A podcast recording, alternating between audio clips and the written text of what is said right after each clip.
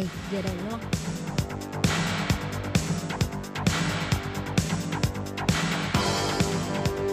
Đây là đài phát thanh quốc tế Đài Loan RTI, truyền thanh từ Đài Loan. Mời các bạn theo dõi bài chuyên đề hôm nay.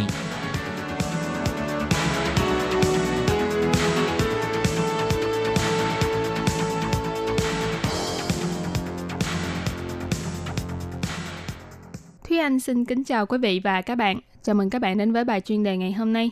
Chuyên đề hôm nay có chủ đề là năm tân di dân Đài Loan và quầy phục vụ quốc tế ở thành phố Tân Bắc. Và sau đây mời các bạn cùng lắng nghe nội dung chi tiết của chuyên đề này.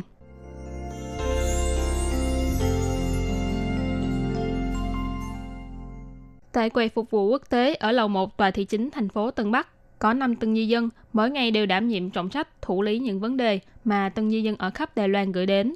Theo ước tính, tổng số hồ sơ mà quầy phục vụ này thủ lý trong năm vừa qua đạt đến 16.596 hồ sơ, tương đương với 5 thành viên, mỗi ngày phải xử lý hơn 60 hồ sơ. Đây là lượng công việc khá nhiều. Hơn nữa, một số hồ sơ tương đối phức tạp còn phải tốn đến vài năm mới xử lý xong. Vì vậy, không ít những tân di dân từng được quầy phục vụ này giúp đỡ đều cảm thấy nơi đây như là quê hương của mình. Còn có người gọi nhân viên phục vụ nơi đây là mẹ. Năm 2008, chính phủ thành phố Tân Bắc cho thiết lập quầy phục vụ đa nguyên quốc tế do 5 nhân viên là tân di dân phục vụ tại tầng 1 của tòa thị chính.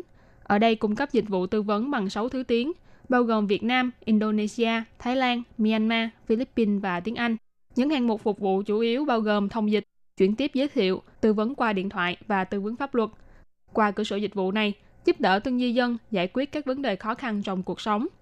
Nhân viên phục vụ Lâm Lệ Vân nói, chúng tôi có thể giúp cho họ giải quyết rất nhiều vấn đề. Có một số là làm việc ở công xưởng, do gần đây kinh tế khó khăn, nên nhiều công ty chọn cách cắt giảm nhân viên. Một số khác thì chủ thuê không trả mức tiền lương tương xứng. Còn có những vấn đề như là bảo hiểm lao động vân vân. Những năm gần đây, những vấn đề tương tự khá là nhiều. Cô Lâm Lệ Vân là Hoa Kiều ở Myanmar. Cô đã làm công việc phục vụ tư vấn này được 5 năm. Cô bày tỏ, rất nhiều tân di dân đến đây hỏi những vấn đề về pháp luật. Thậm chí có người từng vì không hiểu rõ luật pháp của Đài Loan mà lỡ phạm pháp. Cô từng gặp qua một tân di dân người Myanmar. Do nơi làm việc thường ngày của cô này đang thiếu người, nên khi thấy em trai của người bạn từ Myanmar đến Đài Loan chơi, đã kéo em trai đến làm việc, hoàn toàn không biết làm như vậy là phạm pháp. Cho đến khi bị phát giác và bắt được, cô này đành tìm đến cô Lâm Lệ Vân để nhờ cô ấy hỗ trợ và phiên dịch. Tân di dân này chỉ biết một chút tiếng Hoa, nhưng không biết chữ, nên cô Lâm Lệ Vân đã phải dịch và giải thích nội dung giấy thông báo mà Cục Lao động gửi đến và nói giúp với Cục Lao động rằng đây không phải là hành vi cố ý, nên cuối cùng được giảm mức án xuống còn nộp phạt 100.000 đài tệ. Nhân viên phục vụ người Indonesia, cô Lưu Diễm Quyên cũng bày tỏ, các bạn tân di dân sinh sống ở đây cần ít nhiều nắm được những quy định luật pháp cơ bản của Đài Loan, nhất là những chị em muốn lấy được căn cước công dân, càng phải nắm rõ quy định. Đừng để nếu lỡ xảy ra vấn đề trong hôn nhân của mình lại không rõ quy định luật pháp như thế nào mà chịu thiệt thòi. Thành phố Tân Bắc có 29 khu hành chính, phạm vi tương đối rộng lớn, nhằm đáp ứng nhu cầu cần được hỗ trợ của những bạn tân di dân không tiện đến tòa thị chính. Bắt đầu từ năm 2016, Cục Giáo dục của thành phố Tân Bắc cũng đã đưa ra hoạt động mang tên Đi khắp nơi phục vụ. Trong đó, 5 nhân viên của quầy phục vụ này sẽ lần lượt đi đến các nơi, đồng thời tuyên truyền, chia sẻ những thông tin liên quan cho tân di dân. Ngoài ra còn tổ chức lớp học về sức khỏe và giáo dục con trẻ vân vân.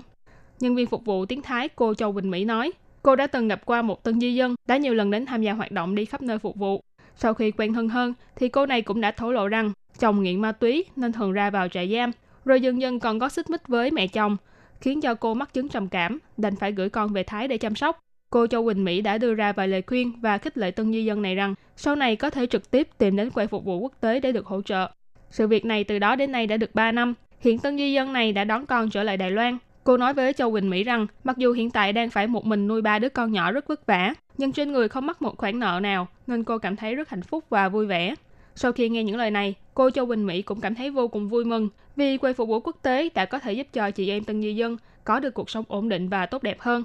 Cô Châu Bình Mỹ còn chia sẻ, tân di dân này sau đó còn bày tỏ quầy phục vụ quốc tế như là nhà mẹ đẻ thứ hai của mình. Khi gặp phải những trở ngại trong cuộc sống, đều phải gọi điện thoại đến đây để hỏi ý kiến của mẹ.